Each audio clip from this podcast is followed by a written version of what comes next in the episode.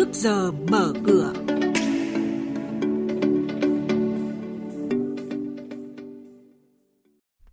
Thưa quý vị và các bạn, những thông tin chính sẽ có trong chuyên mục trước giờ mở cửa hôm nay. Bộ Tài chính đề xuất cho phép thanh toán trái phiếu bằng sản phẩm bất động sản. Ngân hàng giảm lãi suất vay với khách hàng doanh nghiệp. Thị trường chứng khoán phiên giao dịch hôm nay, xin lỗi quý vị và các bạn, thị trường chứng khoán phiên giao dịch hôm qua, VN Index tăng hơn 10 điểm. Sau đây là nội dung chi tiết. Thưa quý vị và các bạn, Bộ Tài chính vừa trình Chính phủ dự thảo Nghị định sửa đổi bổ sung một số điều của Nghị định 65 về chào bán giao dịch trái phiếu doanh nghiệp riêng lẻ. Theo đó, trường hợp doanh nghiệp không thể thanh toán gốc và lãi trái phiếu bằng tiền, có thể đàm phán với nhà đầu tư để thanh toán bằng tài sản khác theo nguyên tắc tuân thủ quy định của pháp luật dân sự, pháp luật chuyên ngành, pháp luật có liên quan và phải được người sở hữu trái phiếu chấp thuận. Để hỗ trợ doanh nghiệp huy động vốn phục vụ hoạt động sản xuất kinh doanh và cơ cấu lại các khoản nợ, Bộ Tài chính trình chính phủ quy định định cho phép các trái phiếu đã phát hành trước đây còn dư nợ được đàm phán để thay đổi kỳ hạn của trái phiếu, thời gian tối đa là 2 năm. Nghị định sửa đổi Nghị định 31 năm 2022 về hỗ trợ lãi suất từ ngân sách nhà nước đối với khoản vay của doanh nghiệp, hợp tác xã, hộ kinh doanh đang được chính phủ xem xét để ban hành. Theo đó, nhiều điểm nghẽn trước đây do những khái niệm chưa rõ ràng sẽ được tháo gỡ, tạo điều kiện thuận lợi hơn cho doanh nghiệp và người dân được tiếp cận nguồn vốn tín dụng lãi suất ưu đãi. Theo Ngân hàng Nhà nước, hai nhóm vướng mắc lớn trong thực hiện chính sách hỗ trợ 2% lãi suất đó là khách hàng đủ điều kiện nhưng từ chối nhận hỗ trợ lãi suất, chủ yếu do tâm lý e ngại các thủ tục hậu kiểm, thanh tra, kiểm toán, kiểm tra của cơ quan nhà nước. Khách hàng không đáp ứng đủ điều kiện hỗ trợ lãi suất, trong đó có tới 87% lĩnh vực ngành nghề thuộc diện được hỗ trợ nhưng vẫn không đủ điều kiện. Bộ Xây dựng vừa đề xuất dành gói tín dụng 110.000 tỷ đồng cho nhà ở xã hội, tương tự như gói ưu đãi 30.000 tỷ đồng – với mức lãi suất cho vay chỉ từ 5 đến 6% một năm.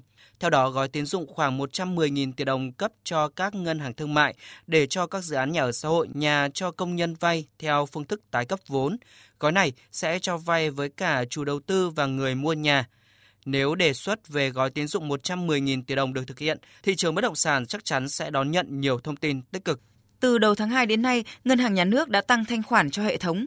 Room tín dụng đã mở ra với định hướng 14-15% và sẽ có điều chỉnh phù hợp.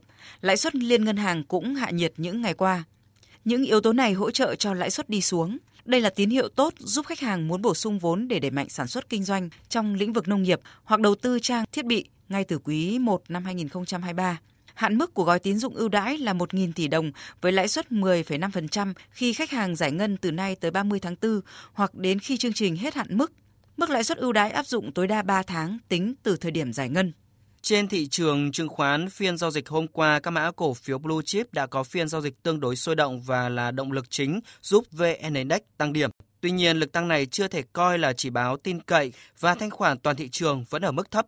Đóng cửa phiên giao dịch hôm qua, VN Index tăng 10,09 điểm lên 1.058,29 điểm, HNX Index tăng 2,87 điểm lên 210,84 điểm, Upcom Index tăng 0,2 điểm lên 79,66 điểm. Đây cũng là các mức khởi động thị trường sáng nay. Quý vị và các bạn đang nghe chuyên mục Trước giờ mở cửa. Thông tin kinh tế vĩ mô, diễn biến thị trường chứng khoán, hoạt động doanh nghiệp niêm yết trao đổi nhận định của các chuyên gia với góc nhìn chuyên sâu, cơ hội đầu tư trên thị trường chứng khoán được cập nhật nhanh trong trước giờ mở cửa. Xin chuyển sang thông tin nhà đầu tư cần lưu ý. Thành phố Hải Phòng vừa công bố danh mục dự án đầu tư xây dựng khu đô thị mới tại khu vực quận Dương Kinh và huyện Kiến Thụy mời nhà đầu tư đăng ký thực hiện. Dự án có tổng diện tích đất dự kiến là hơn 240 ha, quy mô hơn 5.000 căn liền kề, 1.300 biệt thự, Tổng mức đầu tư dự án là 23.218 tỷ đồng. Thời hạn hoạt động của dự án là 50 năm kể từ ngày nhà đầu tư được Ủy ban Nhân dân thành phố giao đất cho thuê đất. Thời hạn nhận hồ sơ đăng ký thực hiện dự án là ngày 19 tháng 3 tới. Tổng công ty Điện lực Dầu khí Việt Nam vừa công bố tình hình sản xuất kinh doanh tháng 1 năm 2023 với tổng doanh thu ước đạt 1.712 tỷ đồng, chỉ đạt 85% so với kế hoạch tháng đã đề ra. Tuy nhiên, sản lượng điện tháng 1 của các nhà máy điện đạt tổng cộng 1.109 triệu kWh điện, vượt 5% kế hoạch tháng.